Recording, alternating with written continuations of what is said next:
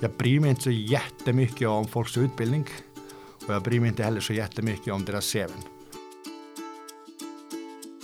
Välkommen till Jobbskaparpodden med mig, Susie Gildisdag och Svenskt Näringsliv. I den här podcasten fokuserar vi på företagsamma människor som satsat på sina idéer och skapat jobb. Människor som vågat investera och som inte gett upp när det varit tufft eller verkat omöjligt. Istället har de tänkt om, tänkt nytt och vågat igen. Hur har den resan sett ut? Och vilka är utmaningarna idag?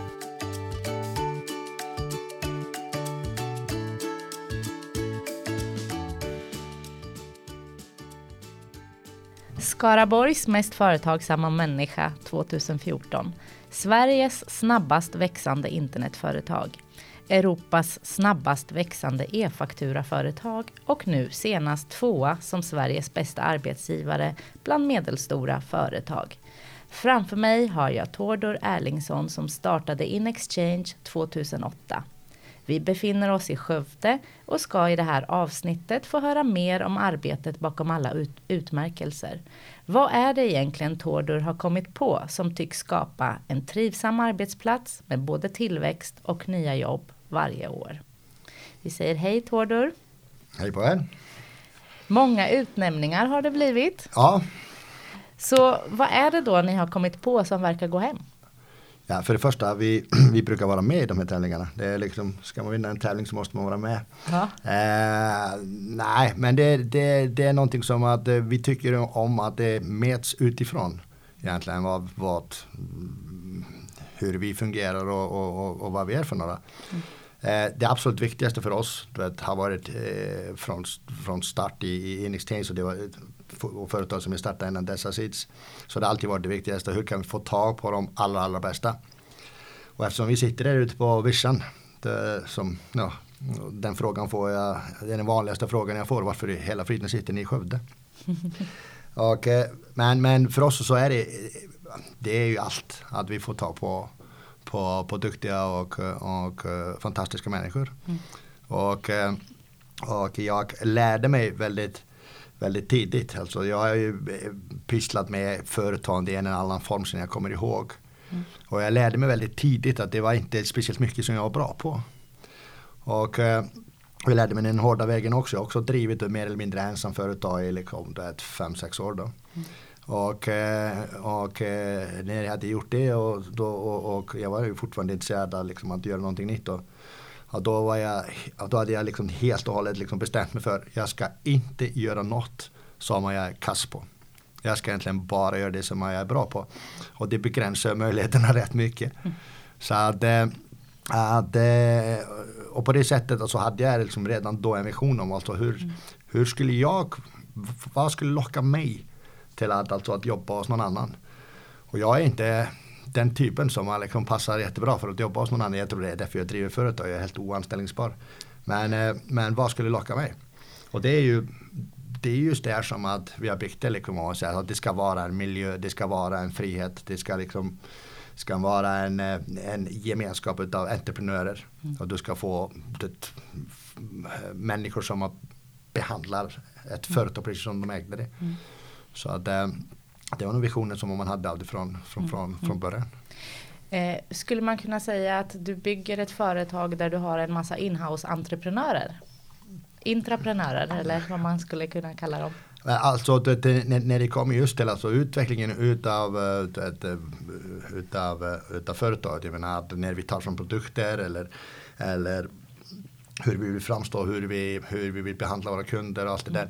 Alltså alla, alla de här idéerna de kommer från alla håll och kanter. Mm. Mm. Och, eh, och, eh, och sen försöker vi skapa en miljö där folk är alltså givmilda på sina idéer. Och, eh, och givetvis då att de ska få, få, få krets för dem. Mm. Och, och, och det är någonting som att vi försöker allt vad vi kan för att, liksom att, mm. att, att, att åstadkomma. Men vad kräver det för slags ledarskap? Det är som av alla katter ungefär. För att alltså, ska du ha sådana här människor så, så anställer du liksom extremt kreativa människor. Valla katter sa du? Ja, Ja, Det, mm. alltså, det, det, Det går inte. Det springer åt alla håll och kanter. Man, får, man får peka ut en riktning. Det, det är dit vi ska. Mm. Och sen är, det, sen är det ju givetvis så alltså att om jag om, och det gjorde jag redan från början när jag CITES. Vi var ju två som startade på CITES. Jag och en kollega som Joakim Rickardsson. Och eh, sen anställde vi en, en, eh, en, en kille till, den tredje eller fjärde som jag anställde, kommer inte ihåg vad det var. Något sånt där. Och då hade vi liksom gått ut och första gången liksom så här annonserade vi Mm. behöver en till. Och eh, det kommer lite folk på intervju och jag hade ju ingen aning om hur man håller en arbetsintervju. Men jag hade ganska klart för mig vad jag ville ha för person. Mm. Och eh, så frågade den personen om en arbetsbeskrivning. Och vi hade ju sökt en person för ett liksom, ja, ganska speciella uppdrag. Och jag sa till honom att du är här för att jag behöver någon som att, kan saker som jag inte kan. Mm. Så att eh, jag gav honom ett blankt papper och så skrev den. Du Och- bad personen skriva sin egen arbetsbeskrivning Ja. utifrån dina behov. Nej, inte utifrån mina behov. Jag sa, det här är vad vi har liksom åstadkommit. Hur du vill göra det, det är inte mitt att berätta, det ska du berätta för mig. Och sen har jag gjort det alla tider sen, sen dess. Och folk ber mig om arbetsbeskrivning. Ingen har någonsin fått en arbetsbeskrivning av mig. Det går inte. Och eh, sen givetvis då, allt, allt eftersom det växer och det blir, då, då behöver man mer struktur och så vidare. Men vi försöker behålla det här. Att alltså att leta efter folk som att har någonting att tillföra. Som har en idé om liksom, okay, hur skulle jag kunna göra det här bättre på ett annat sätt eller annorlunda. Och, eh, och, eh, och det behöver inte vara bevisligen bättre. Mm. Det behöver bara att de har en idé om att det går att göra annorlunda. Mm. Och eh, vi tar nog ganska ofta den här vägen. Om vi kan göra det annorlunda så gör vi det. För det är därifrån det, alltså gör vi likadant så händer ju ingenting. Gör vi annorlunda, okej det kanske blir en, en plask men då vet vi det. Så att eh, göra saker annorlunda är, Men du letar Viktigt. alltså efter en speciell typ av människor när du anställer? oh ja. Berätta. Jag, eh, jag är lite, är riktigt hur jag ska säga det. Jag bryr mig inte så jättemycket om folks utbildning. Och jag bryr mig inte heller så jättemycket om deras CV. Alltså, eh, visst kan det vara viktigt. Jag menar, det kan vara ett bra stöd. Men jag är ute efter alltså superintelligenta, kreativa människor. Och eh, sen att de inte liksom har, har eh, massor med erfarenhet eller att de har en eh, dokumenterad utbildning. Mm. Har du näsa för kreativitet? Hur, vet, hur känner du igen kreativa människor? En sak som jag brukar fråga folk på, på att, eh, eller det ser man ofta i deras CV. Mm. Att eh, om de lyfter fram sådana här saker som att de spelar mycket instrument eller teater liksom, och så, här, så kommer någon som är tatuerad liksom, från pannan och neråt. Då vet du att det finns liksom, mm, okej, Någon slags lust? någonstans lust. Mm. Så att jag menar, vi sa det ett tag att vi är nog förmodligen den mest tatuerade säljaravdelningen i Sverige. Mm. Så, här, så att inte för att det behöver hänga ihop, men lite grann. Just det. Så tatuerade, teknik, eh, nördiga. Jag bryr mig inte om det. De Nej. kan, de kan, det alltså, just där så är liksom hur människor sen, så sen är liksom om du är en supernörd eller du är en, ett extrovert eller vad det är. Det har egentligen ingenting med saken att göra. Det är bara du har liksom den här du är ifrågasättande. Du vill inte göra saker som de har gjort liksom tidigare. Och, eh, och att, du, att du snabbt kan eh, vad ska, är inte rätt för att alltså att komma med ett input och attackera någonting som du kan egentligen väldigt lite om. Men eh, och sen givetvis då att ta människor från olika håll, tekniker liksom och så, och, och, och eh, mer kreativa personer från, från, från ett håll, liksom, en ekonom härifrån, sätta dem i ett samma rum och låta dem, låta dem leka med idéerna. För när man går här, jag ska berätta för de som lyssnar att det är en otroligt häftigt byggd miljö. Det är flera våningar, det är ganska stora ytor, det är väldigt spännande små detaljer här och där. Eh, I det här rummet som vi sitter i eh, så finns det en uppblåst eh, form av liten eh, drake eller en krokodil. Ja, vi har en tre meter hög så här nere på nästa våningen. Ja. Ja. Och, eh, och du, just det här med att skapa en kreativ miljö, skulle du säga att det är en del av framgången? Ja, absolut. Mm. Och det, det, har, det har samma sak, alltså vi Eftersom jag växt så snabbt så har vi alltid haft ett problem. Vart, liksom vart, eh, vart annat år, nej vart, eh, varje år. Mm. Så blir våra lokaler för små. Så vi har liksom flyttat, flyttat, flyttat, flyttat. Och, och, och vi har hela tiden försökt liksom att, att skapa en någorlunda trivsam miljö. Mm. Men, men sen för, vad blir det, tre år sedan. Mm. Då blev ju diskussion här i parken att de skulle liksom bygga ett nytt hus då. Mm. Och, och sen blev det ju en jäkla massa politiker och vad det är för folk som hade, som hade som sprang fram och tillbaka och visste inte riktigt vad de skulle göra. Och då bestämde vi oss för bara, liksom, då var vi 40 stycken. Mm. Så bestämde vi för oss, okej okay, men vi hyr hälften av det huset. Mm. Och då är det liksom 2800 kvadratmeter. Det är liksom lite större än vad vi behövde. Och hade råd med också. Mm. Så, så begin det då. Och det sa de ja till. Och så då körde de igång och då hade vi liksom okej, okay, nu måste mm. vi se till att vi har råd med att, liksom, att flytta in där. Mm. Och vad vi ville göra och vi hade bestämt oss för att göra det var att bygga den häftigaste kontorsmiljö vi kunde överhuvudtaget hitta då. För att i min värld så var det bara så här att, att vi är inte så vi är inte så charmiga och roliga liksom, som, som, som, som ska anställa folk här. Men kommer du in i en sån miljö, du behöver bara gå in genom dörren och omedelbart så tänker jag det här det är ett ställe jag skulle vilja jobba på. Då har vi liksom hälften vunnit redan där. Mm. Sen liksom kan vi vara hur jäkla dåliga på att intervjua folk liksom som helst men, men, eh, men det, det, det, spelar stor roll. Och sen mm. givetvis att komma till jobbet varje dag. Mm. Att liksom att du vill vara här. Mm. Och, som vi har försökt bygga upp det, det är alltså att du kan sitta vars, vars du vill. Mm. Och, eh, och vi försöker ta det här konceptet nu liksom ännu längre. Att det är att, att du verkligen kan sitta vars du vill. Mm. Alltså mm. att det är verkligen så att vi Är det mobila arbetsplatser eller har man sin, hur, hur menar du? Alltså nu, nu, nu pratar jag för mig, för, för mig själv och det här är ju givetvis alltså det lätt för mig att prata som sitter liksom, vet, men sen har vi vi har olika avdelningar här, vi har mm. supporter, vi har utveckling och vi har massa säljare och, mm. och så vidare. Mm. Och givetvis så måste ju folk jobba ihop i olika projekt och sånt där. Men egentligen, det ultimata målet för mig är egentligen att jag skiter fullständigt i var folk är. Om de är här eller inte. Ja, det gör jag redan idag. Jag bryr mig inte. Jag försöker alltså anställa folk som är, liksom, som är intresserade av resultatet och att leverera ett resultat. Men jag bryr mig inte om de sitter här eller hemma hos sig eller på en strand på Copacabana. Bara att de, vet, det här är vad vi ska åstadkomma och det gör vi. Mm. Och jag vill ta det hela vägen dit. Mm. Och jag vill bara att det ska vara sådana människor som jobbar där. Mm. Var får du den här, det här bubblet ifrån? Var får du liksom drivet, engagemanget? det, nej, jag vet inte, men alltså jag har alltid haft en eh, överskottsenergi. Du har ju inte drivit företag hela ditt liv. Eh, och eh, jag vet att du har berättat för mig att du tidigare var en hästkille. Ja. På vilket sätt då? Ja, Island förstås. Eh. Ja, eh, började rida du vet, när jag var, jag, vet inte, jag kommer inte ens ihåg hur liten jag var.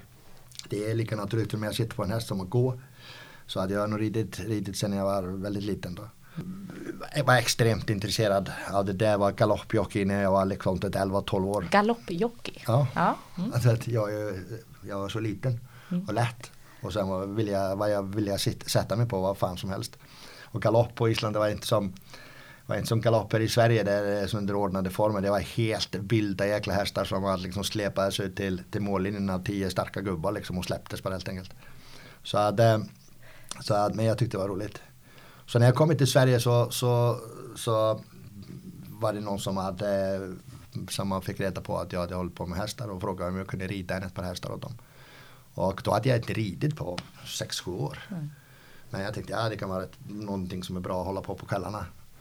Och så att det började med det någon gång hösten där 1990. Och, eh, och det växte ju till liksom så till eh, all slags olika projekt då. Bland annat eh, Bland annat att jag eh, importerade 50-60 hästar upp till, vi flög faktiskt en 50 eh, eller 60 hästar till, från Island till, till Lappland. Jag har fortfarande ett sånt där hyreskontrakt liksom uppe på väggen hemma liksom där, från när jag är 20, vad gammal är jag, 26. Det hyrde en, en Boeing 757 från Belgien för att hämta hästar på Island. Så landade vi med det i Luleå. Vi fick, vi fick jäkla attention.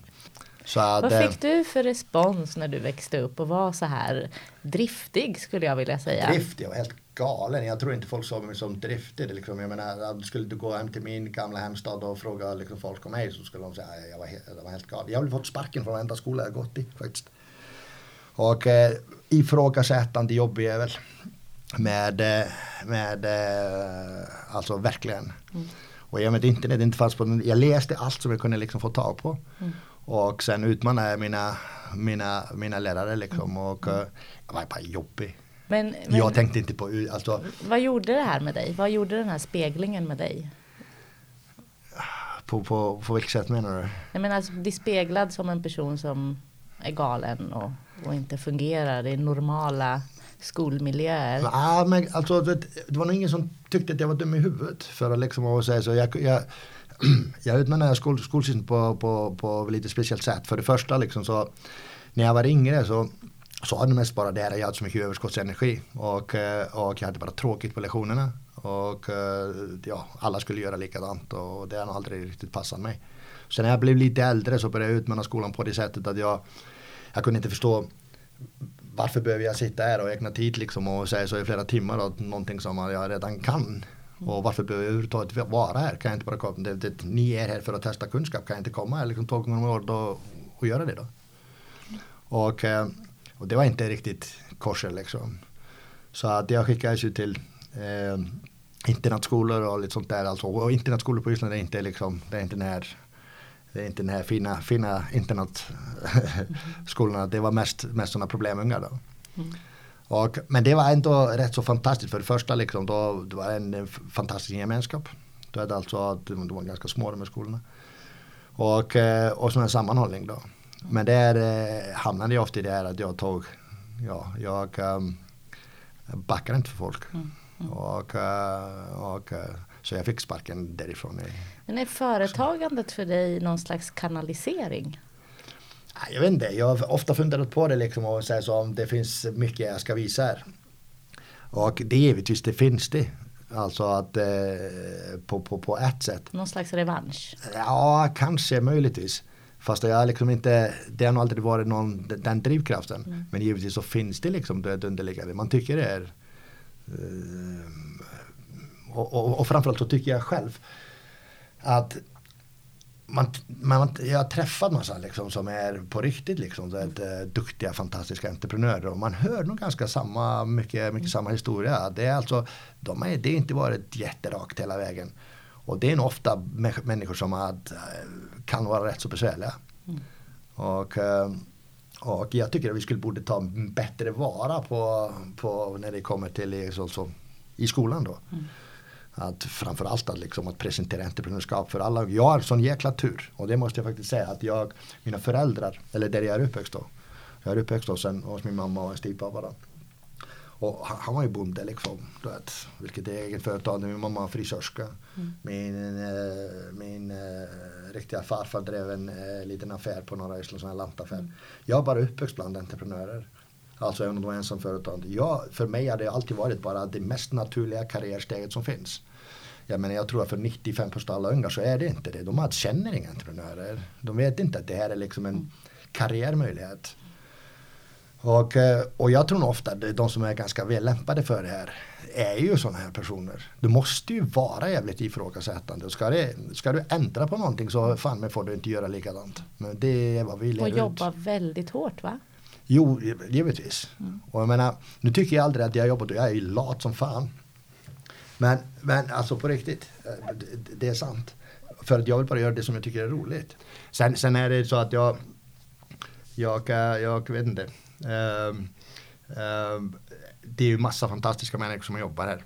Och uh, det, var mitt lyckodrag, det gjorde jag med Asitis och det är precis som jag sa förut. Jag bestämde mig för att liksom, jag måste hitta folk som är riktigt jäkla duktiga på någonting som att som jag inte klarar av. Mm. Men administration är inte min grej liksom. Mm. Du vet, och, och, och, och, jag är inte tillräckligt bra tekniker för att bygga allt det som jag vill bygga. Mm. Så det både i, Asitis då, så liksom där hade jag en, en, en medgrundare som, mm. hade, som hade uh, väldigt duktig. Och mm. även då i Exchange då, som är en mm. kille som inte kunde bo Men du, Asitis är ett företag som du startade innan Exchange? In Exchange. startade 2002. Just det. Och vad var det, vad, vad var det som var grunden för det företaget som du startade då? Ja, alltså jag, jag sökte ju jobb som, när jag slutade med, eh, slutade med mitt första företag, liksom, mitt hästföretag. Ja. Hade, hade alltid varit lite tekniskt intresserad och på grund av liksom lite knepiga saker på, på vägen. Mm. Så bestämde jag mig någon gång i oktober du vet, 93 lära mig programmera. Eller jag var tvungen att göra det. Mm. Så att jag eh, började programmera lite grann då och blev intresserad av det. Och då var du i Sverige för du kommer ursprungligen från Island. Ja, ni- 1990. Ja. Och sen när jag slutade, slutade eller la ner det företaget så, så bestämde jag för att eh, gå, jag skulle gå och, och, och kanske plugga. Och, så hade, och jag var tvungen att läsa upp mina betyg för att jag menar, det, gymnasiet, det, jo, jag gjorde ju klart det tror jag på Island men jag var tvungen att läsa upp betygen för att, för att bli, få behörighet då.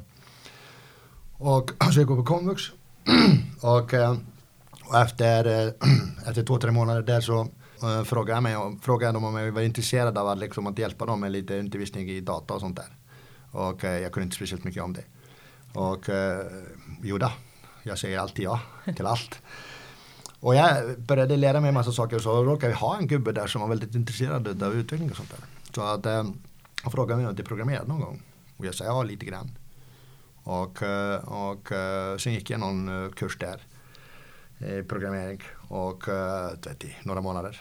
Och så såg jag bara en kväll så, så var det ett företag här i stan som hade, som hade, hade ut en annons för programmerare. Så jag sökte jobbet. Givetvis. Jag kunde ju inte, skvatt, inte ett skvatt egentligen. Men, och fick det. Och började jobba där. Jobbade där i ungefär två år då. Och fram till 2000. Och då startade jag ett eh, företag ihop med lite islänningar här. Som har såldes i mitten av 2001 och efter det så startade jag Cities. Mm. Och då hade jag bara blivit, ja, då hade jag, då hade jag fått liksom lite insyn i det här. Vad är det här för något? Och jag, för mig var det här bara en, det, obegränsade möjligheter. Det fanns, ja, Men var det så att det var genom Acitis som det här med e-faktura dök upp som Ja, en idé? egentligen. Efter, det, det bolag, eh, vad vi gör där är alltså att vi, vi bygger system för finansbolag. Bolag som håller på med eh, alltså reskontrafinansiering av företag. Och eh, de systemen de har ju ett, eh, måste ju kunna kommunicera med en jäkla massa andra, andra system. Och, eh, så vi byggde ma- massor med den här typen av kommunikation. Och, det, och större delen av den här kommunikationen handlar om det här, hur får jag en ekonomisk information från ut ett 100, 200, 300, 400 olika affärssystem. Och in till, in till finansbolagen. och på den tiden så var det här liksom det var eh, sådana här en till en lösningar kostade 50-100 000 liksom att åstadkomma varje dag. Och eh, då satt jag mig och började fundera om det gick- att hitta en universell lösning av det här. Och, eh, och eh, vad jag gjorde var att jag liksom att skissa på en prototyp av en, eh, en liten, liten gimmick. En virtuell skrivare. Alltså inte någon printer på bordet, bara ett, en, en eh, litet program som härmade en skrivare på en dator. och sen liksom att eh, kunna ta ut vilken information till den här om vi säger och, eh, och eh, sen tyda den informationen. Eller, Och eh, kom en bit på väg men jag var helt enkelt inte tillräckligt duktig tekniker för att liksom göra det. Och då började jag leta efter någon som var tillräckligt duktig. Och då råkade jag kunna, och det här är ju 95 eller sånt där. Och då råkade ju den, en kille vara här på högskolan, en doktorand som heter Gunnar Boasson. Som är från Island också. Eh, men den här killen hade då precis fått alltså Kungliga Tekniska Högskolans pris för bästa mastersuppsats inom uh, AIR, alltså Artificial Intelligence. Så jag började jaga honom. Och eh, lyckades få honom till att, eh, till att komma och jobba hos oss. Och sen gav jag honom det här uppdraget. Vilket han givetvis- Var det Acitis? Ja, då började han jobba på Acitis. Ja. Men då hade jag det här i tankarna. Mm. Och då började vi prata. Mm. Han hade ju jäkla massa idéer om hur det skulle kunna göras. Och vi började liksom och säga så att utveckla, okej om vi skulle lyckas med det, vad skulle vi kunna göra med det? Och, eh, och sen jobbade han på det här ihop med några andra och löste det till slut. Och det är fortfarande den enda enda programvaran som kan, alltså, som kan göra allt det där som att som Är det det som är basen i In-Exchange? Ja, det var egentligen som ett startskottet till när vi såg att vi kan knäcka det där. Att vi kan hämta data från vilket ekonomisystem som helst. Du vet, och att eh, du kan installera det själv. Och eh, det roliga med det här är att, att vi insåg att om vi knäcker det här så kan vi göra massa roliga saker. Och framförallt för att EDI, eller alltså du vet, D-fakturering, den har funnits sedan 1974. Du vet. Och, jag menar, och, och, och Sverige har varit liksom långt fram i alla år med det här. Det har alltid varit så en till en koppling då. Och det kostar liksom 100 000 i varsin ände. Vet, Nu bestämmer vi oss, jag och du, Mm. att eh, vi ska sätta upp e-fakturaflödet. Men jag ska, jag ska skicka e-fakturor till dig. Då kostar det mig 50 till 100 000 att sätta upp det i min ända, dig också. Sen är du liksom bestämmer dig för att ja, jag måste göra det här med mina Så det nästa- fanns en flaskhals som byggde på kost, att det var dy, dyra kostnader? Ah, en mot en bara och sen det ska jag ta nästa leverantör. Och när jag hade liksom varit klar med mina 50 Det fanns ingen hubb någonstans, ingen central? Nej, det finns inget sån här many to many Nej. i det. Men vi insåg att uh, lyckas vi knäcka det så kan vi göra det. Mm. Och, eh, och så gjorde vi det. Och, eh, och då byggde vi upp den här typen alltså att när du en gång var ansluten till Linux så kunde du skicka till alla andra som var där. Mm. Och du behövde aldrig ta den här kostnaden igen. Och sen bestämde vi oss för att vi måste kunna driva allt det där för 99 kronor i månaden. Mm. Så vi tog den här liksom det, businessen som har funnits och är alltså miljard business för, för, För många andra företag? vi har flera stora företag. Och bara fullständigt vänt upp och ner med den och gick ut med den här tjänsten för 99 kronor i månaden. Och det, det var inte, Men var det lätt att sälja in? Var det inte för billigt för att folk skulle gå på det? ja, jag vet inte om det är så. Jag tror nog snarare det är så här alltså att det är förändring i beteende. De enda som kunde göra det här liksom var att Volvo kunde skicka fakturor till Ericsson. Swedbank kunde liksom skicka fakturor till Statoil. Det var de som höll på med det. Men vi går ut och så säger vi alla företag kan göra det. Och eh, det som hade hände det var både det att alltså att jo jo det finns ju ett visst, visst, eh, visst eh, motstånd bara hos människor att ändra sitt beteende. Det är ju min faktura. Du vet, jag vill kunna hålla i den och allt det där. Så att det tog några, tog, det var tungt i början alltså. Och dessutom så attackerade alla oss. Alla banker i Sverige. Varenda storbank kom hit och sa ah, ni ska inte hålla på sånt där. Det här är vi som äger det här. Vi äger alla vet, kunderna. Vi har 300 000 kunder. Liksom. Du vet, ni kan kanske hålla på med det virtuella skriva men ni ska betala oss för att göra det. Och det kunde jag inte förstå. Och jag sa vad ska vi betala er för att göra det för? Jo men det är vi som äger det här nätverket. Infrastrukturen? Jag sa jag tänker inte använda den infrastruktur. Jag tror däremot att ni kommer att använda min om ett par år. Och sen eh, ville de inte arbeta med oss och, och jag, eh, ja, jag var, eh, vi var väldigt envisa. Och vi hade liksom en väldigt, väldigt klar vision av hur det här skulle fungera i framtiden. Och efter att eh, vi visste också att, liksom, att den här typen av stora organisationer det tar tid för dem alltså att vrida på båten. Mm. Så att, eh, att det, det gick bra. Efter Men ni att, gjorde e-fakturan möjlig för den stora massan kan man Ja, säga? absolut.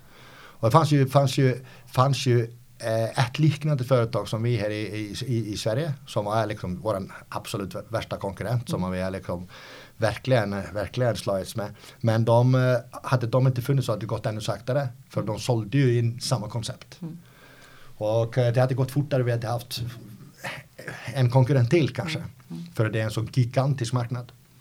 Så, att, eh, Så ni eh, triggade varandra? Ja, ja, det blir ju så. Att, eh, att, eh, givetvis så då blev vi, är vi och är eh, liksom stenhårda konkurrenter. Men ändå så tror jag att båda vi har ju liksom eh, har ju dragit en enorm jäkla nytta av att, att man inte var ensam där. Så att, att men i, nu är det nu är, nu är det lossnat. Nu har det lossnat. Hur många är ni nu då?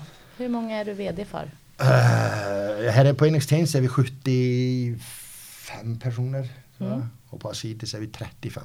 Mm. Så över 100 människor eh, har fått någon form av Och jobbar ja. sysselsättning här hos Ja, dig. ja, de med jobbar- alla dina galna idéer. Sen har vi 10-15 till som, hade, alltså, som jobbar 100% åt oss. När vi har några stycken i Litauen. Och liksom, och, Ja, Litauen, ni finns alltså utspridda? nej, vi, vi helt enkelt jobbar ihop med ett utvecklingsteam i Litauen. Mm, mm. Som vi jobbat med i fem år.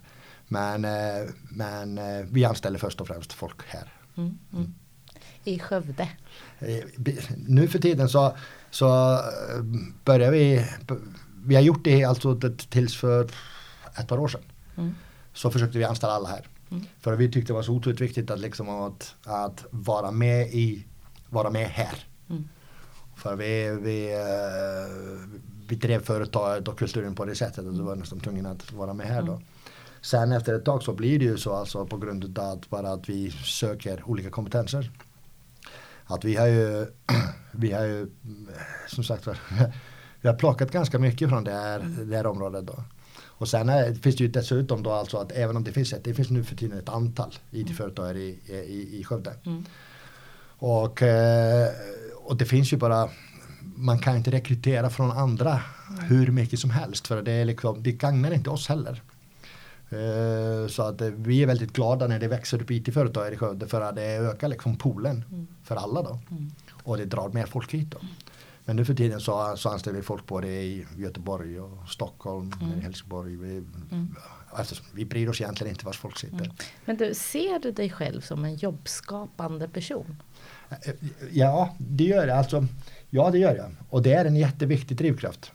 Ja, jag säger alltså, jag tror att mitt alltså, stoltaste moment i det här liksom, det, det hände liksom någon gång 2004 eller något sånt där. Ja, 2003, 2004 när vi hade bara Asitis hade eh, varit igång i ett par år. Det gick inte så här superbra. Vi, jag och Joakim bestämde oss för att liksom, vi hade, hade ju ganska bra jobb innan. Men vi bestämde oss för att gå ner till, jag tror vi sänkte våra löner med liksom två tredjedelar. Mm. Bara precis så vi överlevde. Och bestämde oss för att liksom, om vi inte på två år är uppe i marknadsmässiga löner så lägger vi ner det här. Mm. Och, eh, och sen hade vi liksom anställt ett par stycken eller det var tre då. Och så när jag kom och vi var i en röd villa som, att, som stod här som är för länge sedan borta då. Mm. Ganska möglig kåk liksom. Men det, det, var det vi hade råd med. Och eh, så kom jag dit och så står det fem bilar där utanför. Mm. Jag kommer dit en, en morgon. Och jag kommer ihåg, det, det var en sån här moment för mig som hade, det, det är verkligen så att folk tar sina löner här liksom och säger så betalar för maten på, på mm. bordet. Alltså det, det, det, det, gjorde mig faktiskt ganska stolt. Mm. Mm. Så att nu kan jag inte längre räkna vilka bilar till att, att det, det, Dina drivkrafter och dina idéer har skapat en, ett företag som, som ger fler människor, som du, som du nämner, att du ser det här att de har möjlighet att leva sina liv. Ja, mm. det är så. Och förhoppningsvis så skapar också du vet, våran, den filosofi som vi har. Mm. Att liksom, och, och just det där liksom, att driva på med entreprenörskap. Och det säger vi till alla här liksom, mm. att om, om ni hittar på saker som, att, liksom, som inte är som vi inte, som vi inte kan stoppa in i det där. Mm. Så, är vi, alltså, så är vi mer än, än intresserade av att starta ett företag ihop med dig. Mm. Så att, att så det finns inga stopp och inga hinder egentligen? Nej, nej, nej, nej, nej. Absolut inte. Det är det roligaste som finns. Och liksom, nu har jag gjort det här i, ja, sedan 2008 vilket är helt makalöst. Alltså så, så, så lång tid men det är, för det är så fortfarande så jäkla roligt. Mm. Mm. Men, eh, men, eh, men att starta nya företag är fortfarande liksom drivkraften. Så det gör vi. Vi håller på att starta det till nu. Mm -hmm. Inom vilken bransch då? Vi får vänta lite med det. Ja, det är hemligt och då måste vi göra en ny intervju snart. Men eh, då får vi säga tack så mycket för den här intervjun och otroligt intressant samtal. Tack snälla. Tack, tack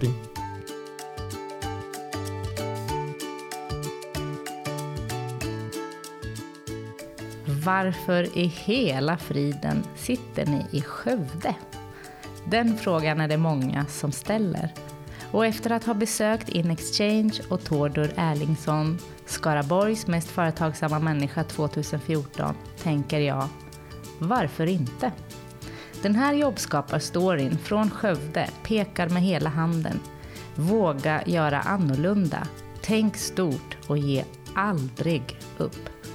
Att besöka InExchange var som att befinna sig på en annan planet. Med kombinerat läsk och kapprum, glass till alla och arbetsrum döpta till namn som Hur svårt kan det vara? eller No fighting in the war room är det högt i tak, både bildligt och bokstavligt talat. Så vi vill säga tack Tordor Erlingsson. Tack för att du envist driver igenom dina galna idéer. Tack för att ni vågade säga ja till både för stora och dyra lokaler. Allt för att huset ni nu finns i skulle byggas. Det är otroligt häftigt hur ni på så kort tid blivit över 100 personer och att ni fortsätter växa. Wow! Tack också för att du med din resa föredömligt visar hur just företagande kan vara en kanal för överskottsenergi. Det är inte alltid de jätteraka vägarna som leder till trivsamma koncept. Nej, du visar att de krokiga stigarna ger nog så viktiga erfarenheter och lärdomar på vägen. Ert sätt att skapa höjd för nytänkande är kraftfullt. Eller som du sa själv, hur ska man åstadkomma något annorlunda om man fortsätter att göra likadant? Och som vanligt hoppas jag att våra kära politiker lyssnar nu. För vad vore välfärden om inte jobbskaparna fick förutsättningar att skapa alla de viktiga jobb som politikerna ägnar så mycket tid åt att prata om?